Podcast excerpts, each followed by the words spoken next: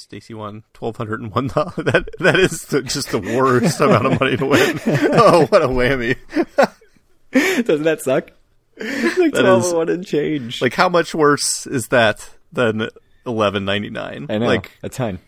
like four or five hundred dollars worse. Like, what number would you rather? Would you rather win seven hundred dollars or twelve hundred and one dollars? Oh, seven hundred definitely yeah. I would think. Eh, it's close. No, from the taxation point of view, probably 1201, but from the pain in your ass point of view, 700.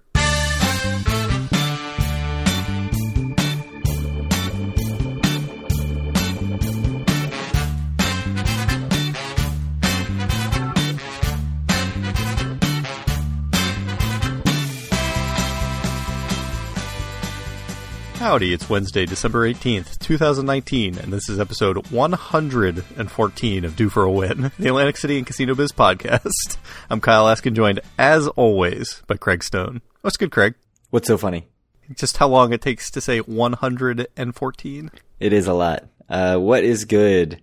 I have a surprise of what is really good, which is Oh. I'm going to Atlantic City in two and a half weeks. Oh, nice. You're doing it? I mean, it's not that much of a surprise, really, but Two night trip, by the way. That's the hmm? surprise. whoa. Once Whoa. that's once that's over, I have a feeling it's going to be another year before I get a two night trip in Atlantic City. I have a surprise too, Craig. You're going to Atlantic City. I'm going to Charleston, South Carolina the week after that, so I will probably not be going to Atlantic City. Unfortunately, for the listeners who've already booked their trip from the 15th to the 18th, I don't think that's happening because I get home from Charleston the 15th. Are you going for work or are you going for vacation? uh, just the whole, me and the family are Oh, okay. That's that's good. Yeah. So we can you and I can go later in January then. I think that's still in play. Or like early early February. Fe- February, Okay, probably. Let's, let's, let's plan on that. I think. Yeah. Just pencil that into the calendar right now. We've already said pencil in other dates, but just move it, drag and drop to Yeah. another date. and yeah, yeah. Hopefully your calendar has that technology.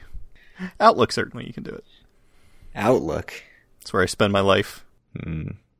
I kind of have to use it because higher up people than me use it. Right. But then we have like multiple people on different calendars. It's like this is dumb. Speaking of dumb, this content, so. Speaking of dumb, 2014. Oh boy, 2014. What a year, man. So, uh, I, I, I mean, I don't think there's anything to talk about in 2014 other than the, uh, closure of the Atlantic Club on January 13th and the Showboat on August 31st and the Revel on September 2nd. Good weekend. And Trump Plaza on September 16th. we were closely paying attention to Atlantic City by this point. Like I mean- talking about it a lot. We didn't have a podcast yet, We had a podcast one year later. but obviously we knew that the shit was hitting the fan and this was Uh-huh. going on and it was all very bad. But looking back at it and seeing this stuff with the dates, it just seems like that's impossible. Like three casinos closing in 17 days I mean, seems Show, impossible. Showboat and Revel closed the same weekend. I know. So- That's insane. I mean, it's, you kind of think about how much hand wringing there was about, oh, the death of Atlantic City and all that stuff. And now it, in retrospect, it seemed very premature. But man, I mean, that's horrible. I mean, it, it's unfathomable to me that that would happen again. I, I don't think it's going to happen again. I think that the market's in a much healthier place and I mean, never say never. Who knows what the future can bring? But you can you you'll be able to see the writing on the wall before the next the next string of something like this would happen, and it's not something I'm assuming is going to happen anytime soon. Especially given the money that, that is being made in, in online gambling at this point.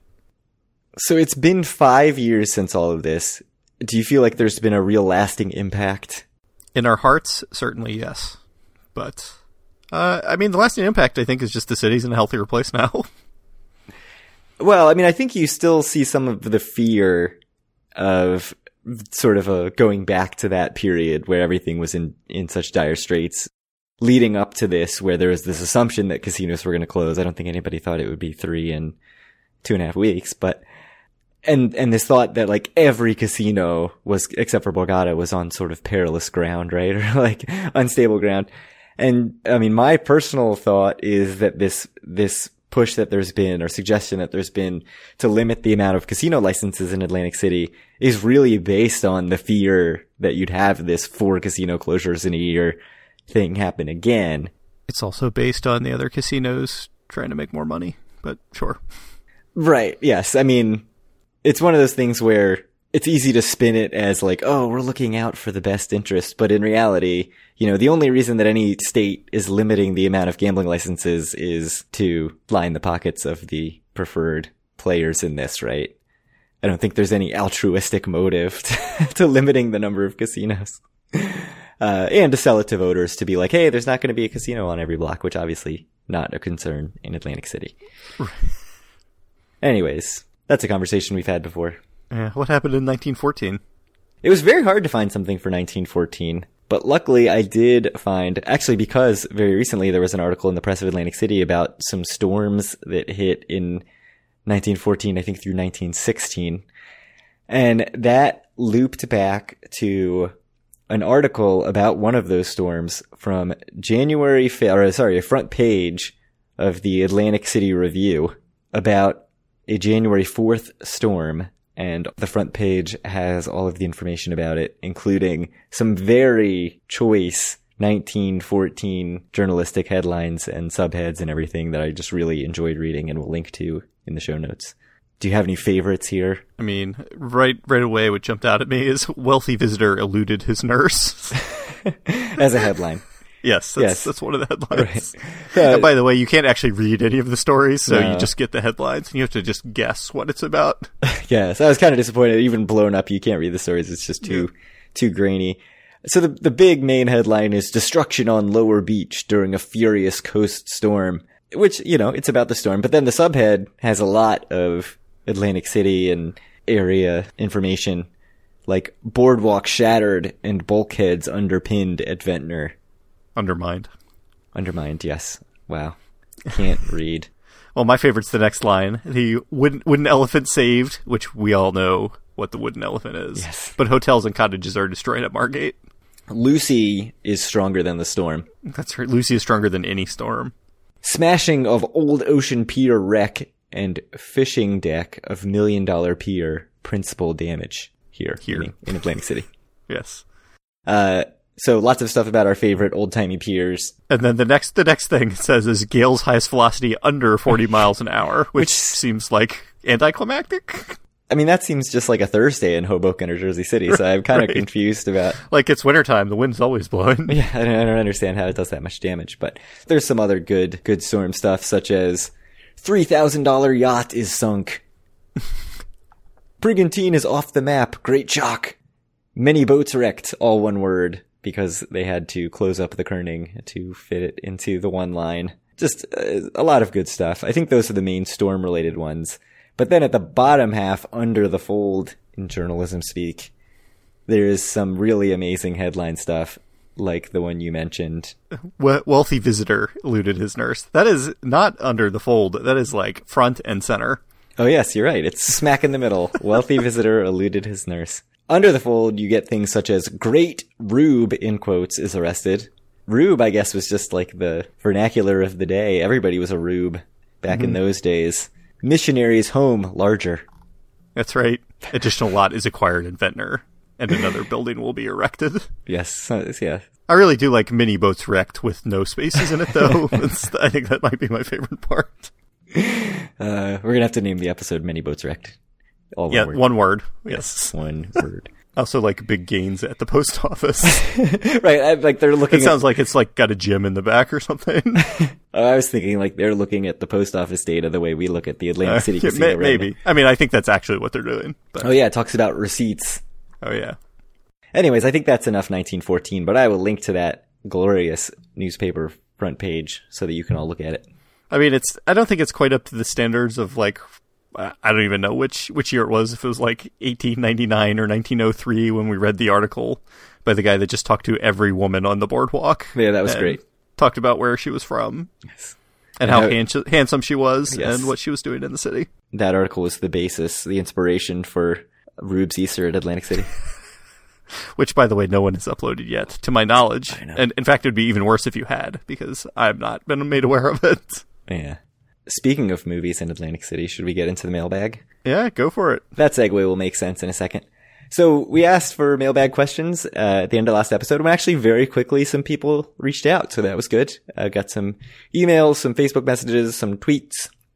So the first question is from Chris Demoro, who you will recognize from the Art in the Game podcast, the uh, Springfield, Massachusetts gambling podcast. How could you possibly claim to be an Atlantic City podcast and not have any scoop on the new SpongeBob movie?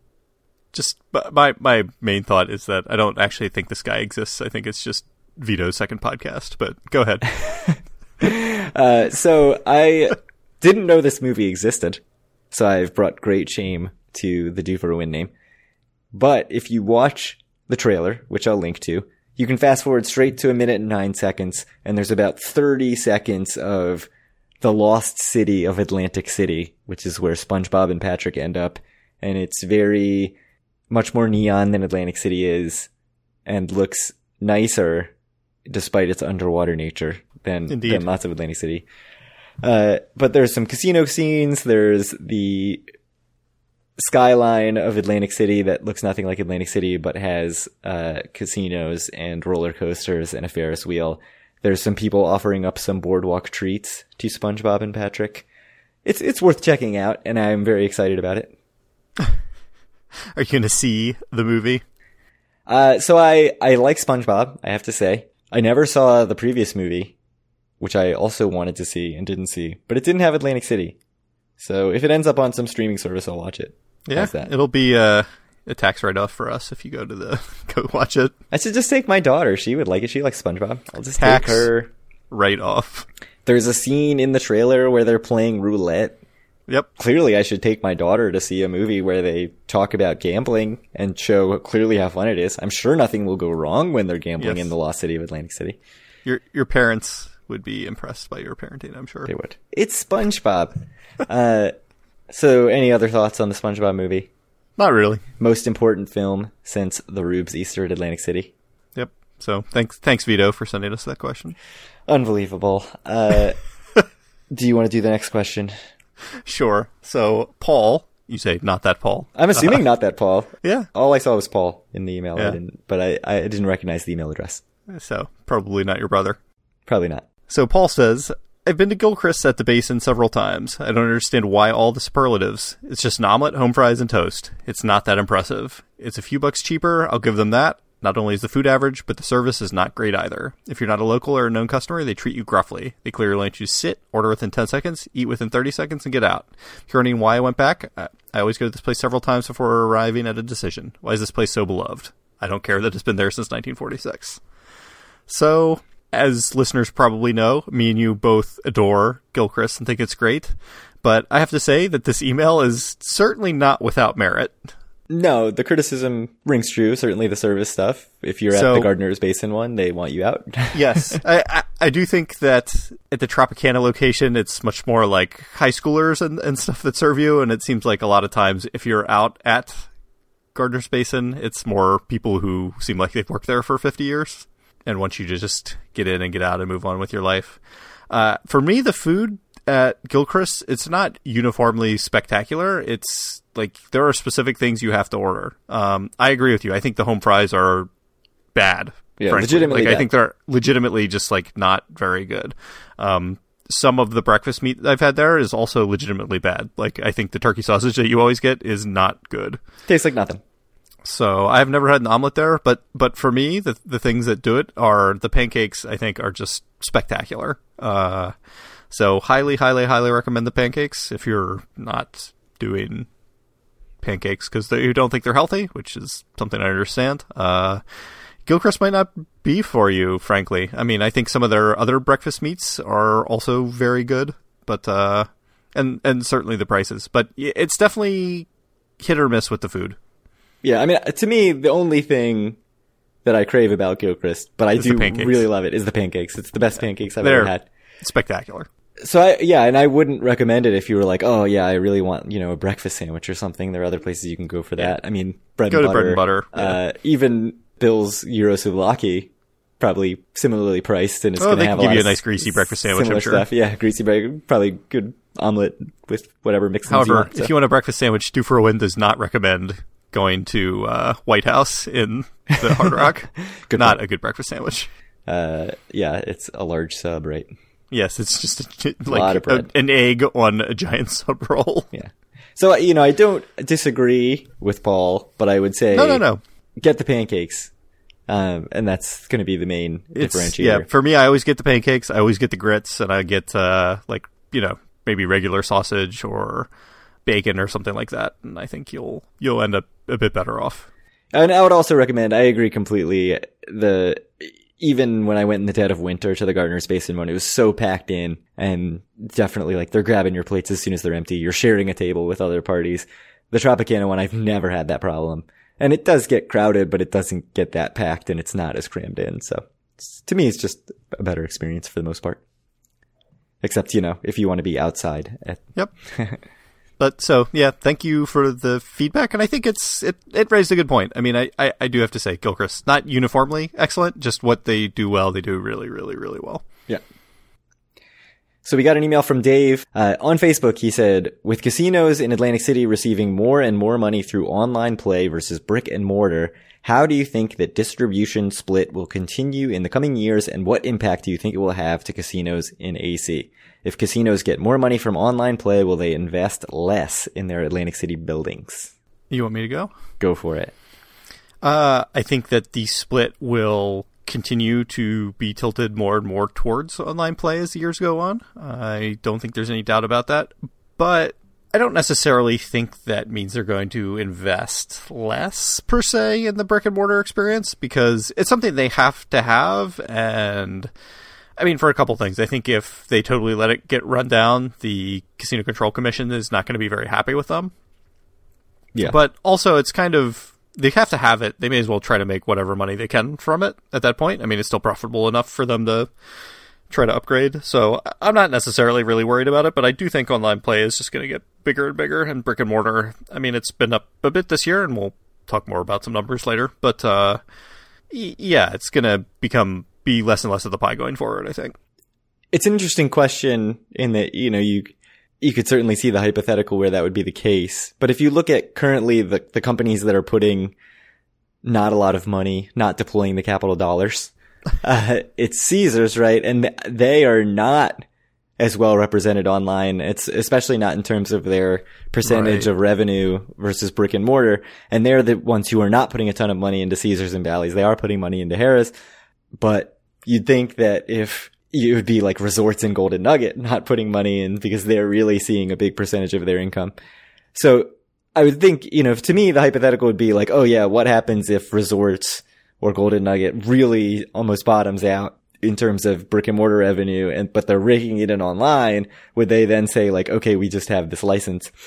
I don't really see that happening, like because of what you said. If you're going to have the casino, you're going to do the bare minimum, you know, making $15 million a month in, you know, October or $12 million a month in December or whatever is better than making six or eight. And, and to get to six or eight, like Trump Plaza end of life level Oh, yeah. is, is just atrocious. And, and people, people would be outraged. And I think you're right that there would be, uh, that you'd get reprimanded.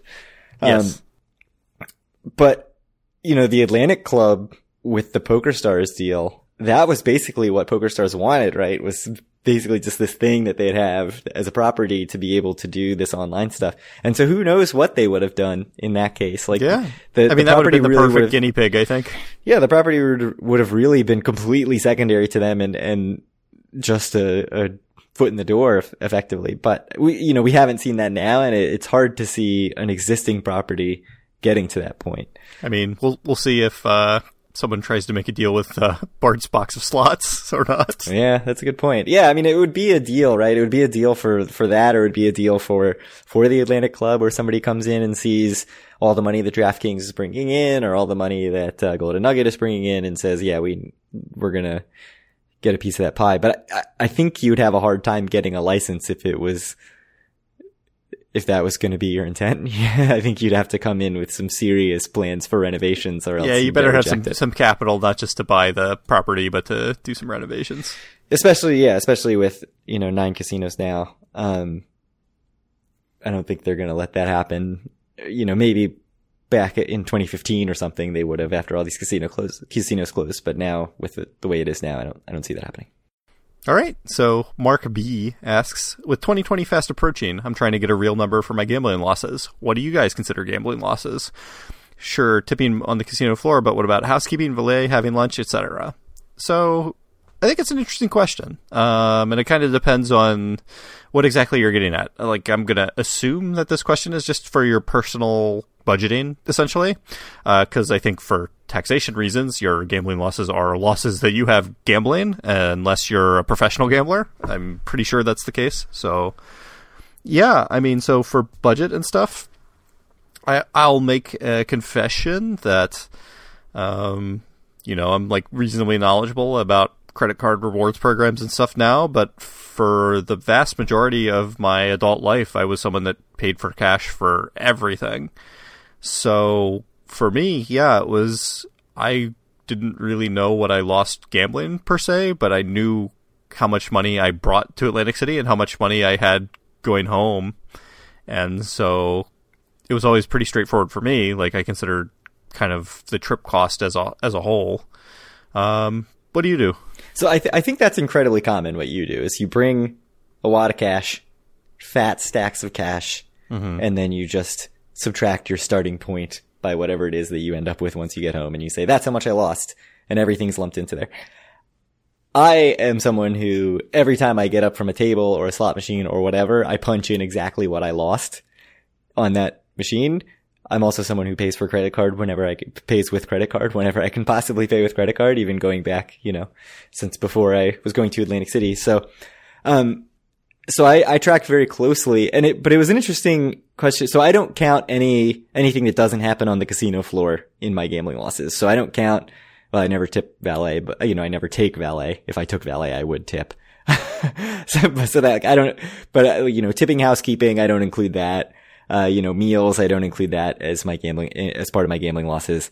If I end up calculating like trip cost at the end of the trip, I include that, but I usually don't even worry about trip cost generally. I just think about the gambling dollars. Um, so the one interesting thing is he says, sure, include tips. I actually am not, I know that I include tips if I sit down at a table and give them buy in for 300 bucks and then I get up and I have $252 or whatever. Uh, if I tipped however many of those dollars and that's why I'm at 252 instead of 260, I just say that I lost whatever 48. I don't know why mm-hmm. I picked such difficult numbers. Um, but I don't, I don't know what happens if I'm at a machine and I just happen to have some dollar bills in my pocket and I tip with dollars. I don't think I count those dollars, or even if I'm at a no, table. You definitely don't. Yeah. yeah, and even if I'm at a table and I don't have dollar chips and I get a dollar, I don't think I count those dollars in my losses either. So it, it's really just a system of if I, it's my buy-in. So when I get chips and then what I color up, it's that difference. And then ticket in, what I put in to get a ticket and ticket out, it's that difference. And that's all I track. And so well, if that includes tips, then that's fine. If that doesn't include tips, then that's fine. And that's sort of the way it works for me. It's almost very robotic, but uh, yeah. that's sort of how I calculate. And so I do track it in a spreadsheet and I know like my exact yearly, I would say losses, but we're talking gains here. Um, actually not this past year, but, uh, in the past, it's been pretty good. Yeah, I mean, but for real people who actually are trying to budget instead of just have a bizarre obsession with their gambling wins and losses, I think I think the idea of you know if you're not going to be spending this money, like if you're not going to go out and eat all the time at home like you do when you're on a trip to Atlantic City, like I think it's definitely worth considering that if you're trying to figure out how to budget your money. So yeah, so I did use use the, these numbers. Now I've sort of know what my tendencies are, and I've figured out pretty much what I need to bring per day. Uh, and don't worry too much about the actual numbers that I've lost in previous trips. But that, this is how I came up with, like, if I bring X for three days, I know that I'm going to be fine because I don't hit that number. And just knowing that it's a number that I'm fine with is a good thing. So it's kind of like helps me regulate and helps me know, like, okay, I'm not too worried about, you know, sitting down at the craps table because I know I've brought enough money based on previous trips and how that's gone. And if it goes really bad, then I just have to do my usual thing where I wander around the casino for two hours and not actually play any machines. Yeah. So, I, I mean, I think at the end of the day, my advice is when I was younger and like I had to consider, I was concerned about budgeting a bit more strictly. Like my gambling trip was thought of in terms of the trip as a whole. Like every dollar I spent was kind of part of the cost of going to Atlantic City, whether it was gambling or food or whatever. And now that I'm a bit older, luckily, and it's more of a recreational thing, I, I tend to keep more track, and I don't really keep track at all, frankly, but of just the gambling numbers. And I don't think too much about the restaurants or the hotels or, or whatever as part of my trips. One thing I do keep track of, or not keep track of, but, you know, if I've lost some amount of money gambling and I've gotten a comped room, I will make myself feel better by saying, oh, well, I got a comped room. And you know, you can only use that comped room to overwrite so many things. Sounds like a super super reasonable thing to think. But that's the magic of the comped room, and really comps in general. It's like, well, I did get you know a free buffet, so it's fine that I lost three hundred dollars at the craps table just now. Yeah. I got a free drink, so it's anyways. Uh, thank you very much, Mark B, for your question. I thought it was a, a, an excellent question. So finally, Nick M sent an email. What are Craig's top five favorite slots beside Wonka and Buffalo? It's really tough because the answers are Wonka and Buffalo. Are probably four varieties of Buffalo and one of Wonka. Uh, Buffalo Gold Collection is my current favorite. Mm. But I had to think. So I wanted to to only include slots that are still available somewhere in Atlantic City. So let let me before you answer, I'll give you the real answer. And really, there's just one thing. And Craig's, you know, favorite thing to do is just not to play slots and just like look around and stare at them lustily, but mm-hmm. just not do anything. So I learned some things about myself in lo- in trying to figure out my top five favorite slots. So thanks, Nick, because I, you know, this was a a good self reflection journey that I went on. Am I wrong, Craig? I would have agreed with you completely before this. But what I really learned is I actually do, I do walk around aimlessly, but I also don't spend any time actually looking at the machines and trying to figure out if the machine is any fun. I just wander around and look at everything, and then once I decide like, oh, I'll plop down at this machine, I'm like, I don't care about, I, I don't want to spend time looking up all the bonuses and stuff. Let's just see if it's any fun. So it, what that has meant is that I a lot of times I default to you know Zeus or Coyote Moon or whatever that are like not very exciting slots that you just Cleopatra that you just see everywhere. So I I think I need to play more exciting adventurous slots, adventurous like more interesting interactive slots.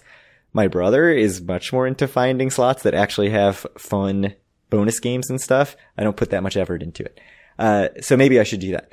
The other thing, several of my favorite slots of all time are not available anywhere including like Dam Lumberjack Beavers. Dam Lumberjack Beavers, probably my number two favorite slot of all time, and my number one favorite slot of all time, Skee Ball, uh-huh. which I think I could only even find searching nationally at Harrah's Cherokee. So clearly, I need to go to Harrah's Cherokee when just are, to play when the are skee ball slot. we doing that road trip? I hear Asheville is a beautiful city. I've never heard. been. I'd, Yes. I'd love to to go. It sounds like a perfect place to go in the summer. That will be the Due for Win South meetup. The- You know, we're very we're very good at making meetups. We're very good at planning meetups. um, so I think I think you can start thinking about that for like summer 2021. Pencil it in. here's what I came up with.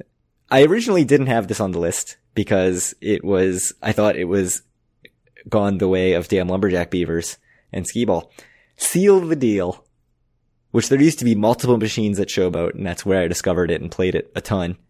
Uh, back, there was like this sort of weird back entrance to the casino. If you came out of the hotel towers, you could go down a little stairwell that was like to, to a bunch of slots at the Showboat. If you went to the Showboat a lot, you know what I'm talking about. And there were multiple Seal the Deal machines there, and that's where I first played it.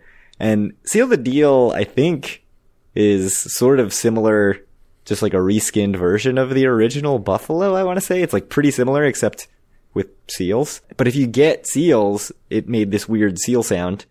And it seemed like, you know, the amount of times that you would get the seals and you'd hear, hear the seal barking was, was pretty decent and it made your money last a decent amount of time. So I loved Seal the Deal. It's totally a stupid thing. It was also one of the first machines that I played where I noticed that it gives you messages like, that was quite a good spin. And things like that when you like just when you in won text. like twelve cents out of on like a fifty cent spend. yeah, and like a 30 cent bet, you'd win like 35 cents. Like, let's see you do that again. Um, which I also found very amusing. Uh, probably on several six ounce pours of Coors Light at the show, but, uh, so that's my number one, which is still at Borgata. I do, I have played at the machine at Borgata. It's tucked way over in a corner, but they do still have it. Another one that actually is not really around, Dean Martin's Wild Party. Can't find that anywhere, but there's something that looks exactly the same called Dean Martin's Pool Party, and they have that at Harrah's. So those games are fun. It's like, it's a little bit weird in the layout, like where there's f- only four rows in the start, and then it expands out to, I think, eight rows after that. So like the first two columns are four rows, and then after that it's eight rows. I don't know why I find that interesting, but I do. There are also lots of bonus games. Goldfish, number three. Uh, Goldfish was the first machine I ever saw where it had five reels behind it and then the clear screen would have digital graphics on it. I thought that looked really cool. I also thought the stupid marquee or whatever you call it that looked like an aquarium was awesome. Goldfish 2, hard to find. They have it at Caesars. They have it at Horseshoe Baltimore. Uh, now you see original Goldfish and Goldfish 3 everywhere. Goldfish, very popular. Lotus Land is everywhere, as is China Mystery and, and all similar things to that. Those are Konami slots. The reason I have that on the list is because they're in My Vegas, and that's where I first discovered them. So when I see them, they're just very familiar. And familiarity with a slot is a very good thing because you see all the icons and you know what they are and you know what their values are, and so you know what's good and not good. What sucks about starting to play a new slot is you're like, I have no idea what's going on, which is what happens with most slots. Jump in anytime you want to interject with some thoughts. I know you love slots, so. Yeah, you're doing well. Keep going. Uh, and then the last one, mainly because I just couldn't think of anything else. OMG puppies and OMG kittens. Just mind-numbingly stupid. And it's so obvious in what it's trying to, to do to attract you, which is just giant, full re- stacked real kittens, adorable kittens and puppies. And somehow it works. I don't know. It's fun. I've played it both in online casinos, like Borgata Online Casino, and they have it at resorts. Uh, I think they also have it at Bally's. And it's the one problem with it. It's very boom or bust. Like you're either going to just win nothing all your spins, or you're going to get like three full reel, full column length of the same puppy and win 15 bucks. 15 bucks really good on a penny slot. But if you don't hit that, you're pretty much screwed. But it's fun for like 10 minutes at a time. And I think that's it. That's my five. But like I said, really made me realize like my brother's talking about Jurassic Park new slots really good. Oh, there's all these licensed slots. Everybody plays Walking Dead everywhere. There's all these slots that I haven't even tried that you see all over the place, like Lobster Mania and Jumpin' Jalapenos and stuff like that with a bunch of bonus games. I never play any of that stuff. I played Game of Thrones for a while last time I went to AC. I thought it was pretty fun. So uh, what I was trying to figure out, the last few times I've gone, I've played more like quarter three reel, just plain three reel, like Blazing Sevens or like uh, Blazing Sevens, man, that's a that's a good slot. or like Black and White or whatever, or Triple Diamond. I like I couldn't figure out which one of those to list because they're all really the same, right? Yeah, yeah. But those are fun for like again for just a few minutes. I can't do the thing where you sit down at that and play for four hours, play the entire day, which is how you get the real comps. But they're good for like, especially for your free play. I think that's like the perfect use of some free play. Yeah. All right, that's the questions. Yeah, I mean, I don't have too much to say. I mean, slots are kind of slots for me, but I did like Game of Thrones when I played it last time. I also did pretty well, so I think that's why. Yeah, but I also like the turnover with slots is crazy. So like Simpsons, I think we talked about the Simpsons slot Uh-huh. like a year ago as a really new slot that was at Borgata. Gone. Can't find it anywhere. Plants vs. Zombies 3D was a really cool slot. Gone. Can't find it anywhere. Danger Arena. Oh yeah, I did want to give an honorable mention to like Danger Arena and Nothing But Net. Uh, Nothing But Net was actually fun. Those are all gone. I mean, that's not as shocking that those are gone, but like licensed slots are just in and out so fast. Is really like they are constantly getting data on what is the most uh, effective use of their floor space, of their slot space. And if it is not working, it is gone. So, uh, don't fall in love with any slots is my biggest advice because unless it's, you know, Zeus or Goldfish or anything by Konami, like it's probably going to get swapped out at some point in the very near future. All right, so I think we're done with our, our mailbag section. So thank you all very much for sending in questions, and we have a couple pieces of news I think we can blow through pretty quickly. So Caesars is spending $24 million to redo the Marina Tower, which is the only tower they haven't renovated in, in recent history, right? It is. Uh, that's gonna, they're gonna rename it the Laguna Tower. So every tower, well, Bayview Waterfront's still the same. The, and they've now renamed the harbor and marina, or will have renamed harbor and marina. Mm-hmm. So it will be the Laguna Tower. Are you excited? Super excited.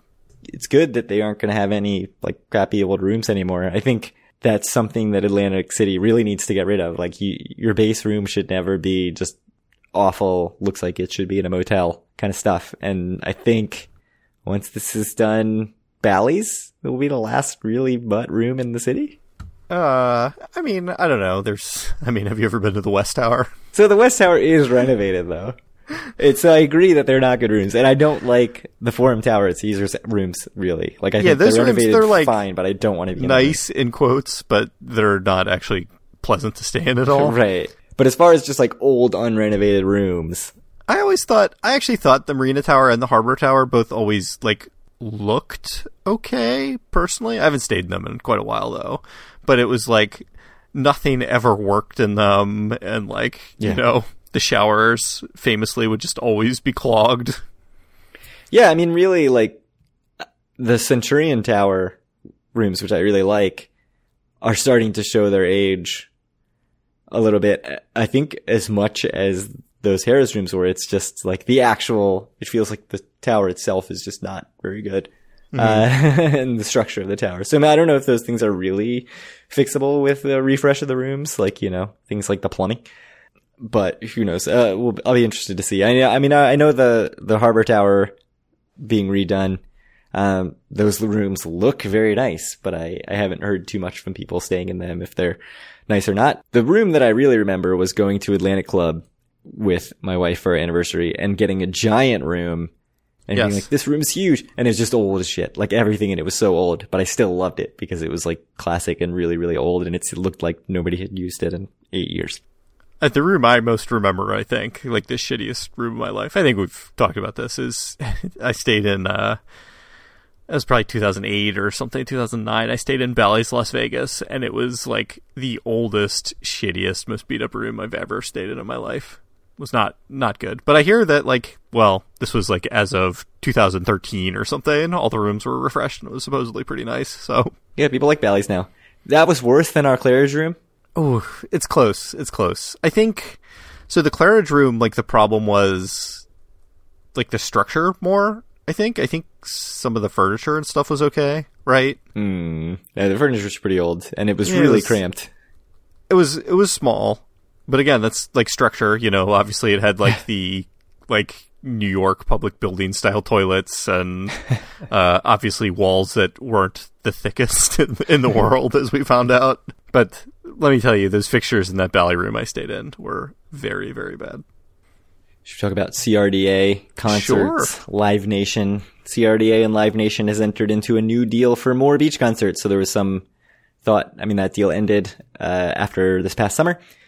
So it's been, they've come to a new agreement for the next three years. It's $1.8 million total. Uh, and included in that is a three day event to to occur some weekend in the summer of 2020. Uh, so the vote for through the CRDA was almost unanimous. There was one holdout, and that was resort CEO Mark Giannantonio. Uh, he was the lone no vote, and he said, uh, "I've said for years that the beach concerts should be put midweek when we really need the business, not when we're 100% occupied." So his entire argument against it was this three-day concert being on the weekend, which I think is pretty reasonable. What do you think? seems highly reasonable, especially for resorts, which can use the help midweek a lot more than uh, probably other casinos can. So, Yeah, it just seems really odd to me to put these concerts, especially a big three day concert, where, you know, instead of doing it individual days, individual weekdays over the course of, even if it's going to be a weekend, like spread it out over multiple weekends, to just have like one summer weekend that's already going to be jam packed, like extra jam packed, seems very, very odd to me. Uh, so I don't know. I mean, sometimes CRDA does things that you just scratch your head about, and I'm going to guess this is something where Live Nation was like, if we're going to get concerts together on short notice for the summer. This is how it's going to have to be, or they figured this is a cost savings way to get whatever they needed to get in their contract. But yeah, I agree completely that it, it does not seem to make the most sense for the city as a whole. And if you are the Casino Reinvestment Development Authority, whose job it is to reinvest casino funds into the development of Atlantic City, it seems counterproductive. Uh, not necessarily counterproductive, but just not as effective as it could be. I mean, I think my one real piece of feedback about this is that it's hard to actually give feedback on this until we see what the acts are because I think we've seen in the past that the success of these like really really depends on who they get, Yeah. you know. When they bring in someone like I think Pink was like absolutely humongous and you know, like the city was apparently insane the whole time she was there, but you know, other acts they've had have been like much much much much less successful. So, Yep. can't really say anything until we see. 1.8 million, $600,000 a year doesn't seem like that much to me. Yeah, no. I mean, it seems pretty reasonable if you get decent acts. I mean, if you get bad acts, then it's not as good of a deal. But Like if they're putting on live due for a win podcast on the beach, that's probably not a good use. Not a good way to deploy the capital dollars. No. It's a good way for us to receive the capital dollars, though. I would like to receive some capital dollars. I say that Yes. we've done, we've made no effort to receive any capital dollars. Hey, we have shirts. You should buy them. We're not receiving any capital dollars for those. I sold a shirt, right? That's true. We did. I, sh- I shipped one out last week. It was great. Uh, you're like a regular Santa Claus. But let me tell you, I'm sitting right next to the box. It is still pretty full. Your basement's gonna flood, and we're just that, that'll be it for the shirts. I mean, that would probably be the least of my worries at that point. But Not the least of my worries. The sump pump stays up. That's fair. All right. So finally, we just want to talk a little bit about some November data because it came out. So I don't know if you have too much to say about this. I personally don't. Uh, the city made $223 million in November compared to $209 million last year. However, there were five Saturdays, so that should be taken into account. The only kind of really big things I want to point out is that uh, Caesars had an absolutely incredible month that looks very luck based, frankly. Uh, they made tw- a little over $28 million, which is up over 25% both month over month and year over year. So I don't expect that to necessarily keep up. But something I do expect to keep up is Ocean made 66% more money than last year, which is they made $19.5 million compared to $11.5 million last year, essentially. So, and that is something that seems like it is a story that has legs. Ocean continues to do relatively well compared to where they were. So, it seems like their turnaround is still happening. Yeah, I mean, at first glance, it was like, wow, this was a really great month. But you're right, the fifth Saturday, when you kind of adjust for that, it seems like it's kind of in line with the way it's been. So I don't have Yeah. too much to say. I mean, no, no major losers, although resorts being down 15% year over year. They had a they had a very abnormally good month in November of last year. Right, so I think it's- it's it's normal. Like they're actually flat compared to where they should have been. The only the only the only real story I think is Ocean just continuing to just light the world on fire. And by that I mean light the world on fire compared to last year. I, I do think it's very promising, like them putting up 19.5. Yeah. You know, again, like it's not a great number for as big as that property is, but it's so, so much better than what they were doing last fall. And I and mean- you really makes you hope that they can keep it going through the winter. it's twenty million dollars in the winter is like reasonably respectable. It's not like embarrassing. Yeah, I mean it's it's well ahead of Bally's and resorts. It's pretty decently ahead of Golden Nugget. Like it's not terrible. I mean, I think the other story for me, you know, Bally's putting up thirteen point four million. That's not so good. It's pretty bad. Well, here, can you, if you promise to stay at the bottom of the spreadsheet, I'll, I'll give you a quiz. So, Okay. do you want to go through the 2012 rank in revenue? Can you, you think you could read it off for me? You can take, take a guess? For November, Nah, for the whole year. it's it's not just in the order of the spreadsheet, which is in It, it is Not in- not. in alphabetical? It is, it is vaguely in the order of the spreadsheet, but Uh, so a little insight when I created the spreadsheet, I sorted it by rank and then it's never been resorted, which makes it a big pain every, every month when I need to go enter the data. Anyways, number one, Borgata, obviously. Number two, Harrah's. yep, Number three, Caesars. yep. Number four, Bally's. That is correct. So, I mean, I just well, we could keep going, but it's what a drop they've been. I mean, they were. I mean, for a while we talked about before Borgata opened, they were the highest grossing casino in Atlantic City. Yeah, but, I mean, Bally's did extremely well for a very, very long time. Now it is the, the lowest grossing casino in Atlantic City, uh, and it doesn't look like. I mean, they're only a little bit behind uh, resorts. I guess it's possible if they have a good December, they could pass them. But yeah, what a what a fall it's been for them. But anyway, yes, Bally's was fourth. Tropicana fifth. No, no Tropicana was really bad. Taj Mahal fifth. Yeah, Taj Taj in fifth by a pretty big margin over sixth. Oh boy, 2012. Tropicana was doing really bad at that point, right? Was it? Is Tropicana sixth? Yeah, it's Tropicana. Okay. Six down, six to go. Oh boy, I can't even remember Showboat next. Yeah, Showboat's next. And, and Showboat is well, well, like a hundred million dollars above seventh. So Oh, so now we're into you know. So now we're into the dregs.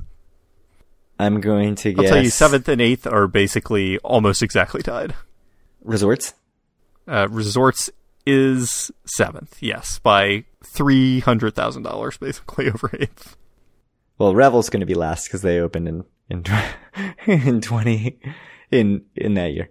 Uh, Trump Marina, Gold, what we call Yeah, Golden Gold- Nugget. G- Yeah, Golden Nugget is eighth, or Trump Marina, whatever Yeah, it so was. we're not sure which it was. I think it.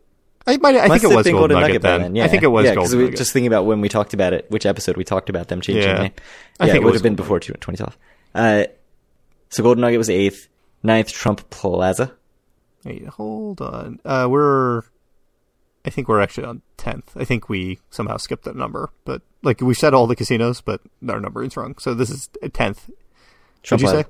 Trump Plaza. Nope. Your three Atlantic choices Club, left. Atlantic Club is tenth. and then Trump Plaza, Nope. and then I think we did this wrong. We didn't do it wrong. You just made an assumption that was incorrect. Oh, Revel, not last. You you missed uh, you misunderstood how how horrible the Trump Plaza was. Oh my goodness! So Revel was ahead of Trump yeah, Plaza. six months Oh of Revel goodness. did beat the uh, the Trump Plaza. It was actually like nine nine months of Revel. Wow, that's pretty bad. Let me tell you, Trump Plaza. Let's see. that's brutal. Trump Plaza had a seventeen million dollar Q4 of 2012. Wow, They had a four point eight million dollar November. unbelievable. It's bad. It's not not a good thing. All right. I well, mean, they had a in 2013 they had a 13 million dollar Q4. all right. Trump Plaza, not a very successful casino. Wow. Oof. Look, their best month of 2013 was an eight million dollar August. I definitely remember like sixes and fives. Four point four point nine. They had November July and July and August were in the eight millions, and nothing else was above seven. Wow. Yeah, that was a property that got put out of his misery. That was yeah, not not doing so good. They had a 3.5 million dollar January of 14. I'll forever miss the Starbucks and the bathroom. Indeed. And the Due for a Win logo on top of the building, according to our podcast. Indeed. Well, that was fun. I think that's the first time we've done a quiz since episode one. So, No, we've done them since then. eh, maybe. I remember doing it in episode one, though. Episode 1, episode 114. Perfect bookends for me to announce that I'm leaving the podcast. Yeah. Well, let me tell you, if you left the podcast, it would certainly end. I can promise you that. Uh, There's no doubt about who does the work here. all right. Well, I'm not leaving the podcast then. If you if you insist, I will stay. All right. So if you want to join us or any of our listeners in some riveting discussion, uh, you can do so at our Facebook group at facebook.com slash groups slash due for a win. Uh, read all of our fantastic content at dueforawin.com. Uh, find our podcast on iTunes, Stitcher, Google Play, TuneIn Radio, Spotify, and not YouTube. Uh, reach out to Craig on Twitter at due for win and send Craig questions to due for win at gmail.com. Can't wait to go to Atlantic City. Except I'm already stressing about all the planning. Should come as a shock to no one. Yes, never change, Craig. We can talk more about that next show. Yeah, thank you guys very much for listening as always, and we'll talk to you in a couple weeks. And I hope you all have uh, happy holidays and and have had a great 2019 and even better 2020.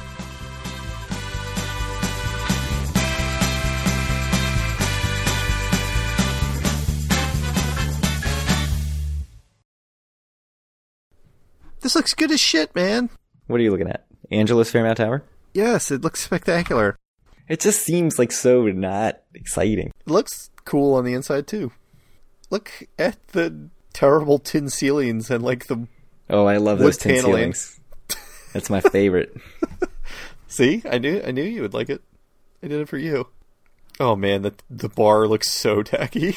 It's like 1920s meets like 1960s in not a good way, which means I love it. Like the bar is 1960s, but everything around it is from like the 20s, and there's a giant sign in the background that just says "America, we love it." Why have we never been here? you don't like Italian food. I don't like Italian food.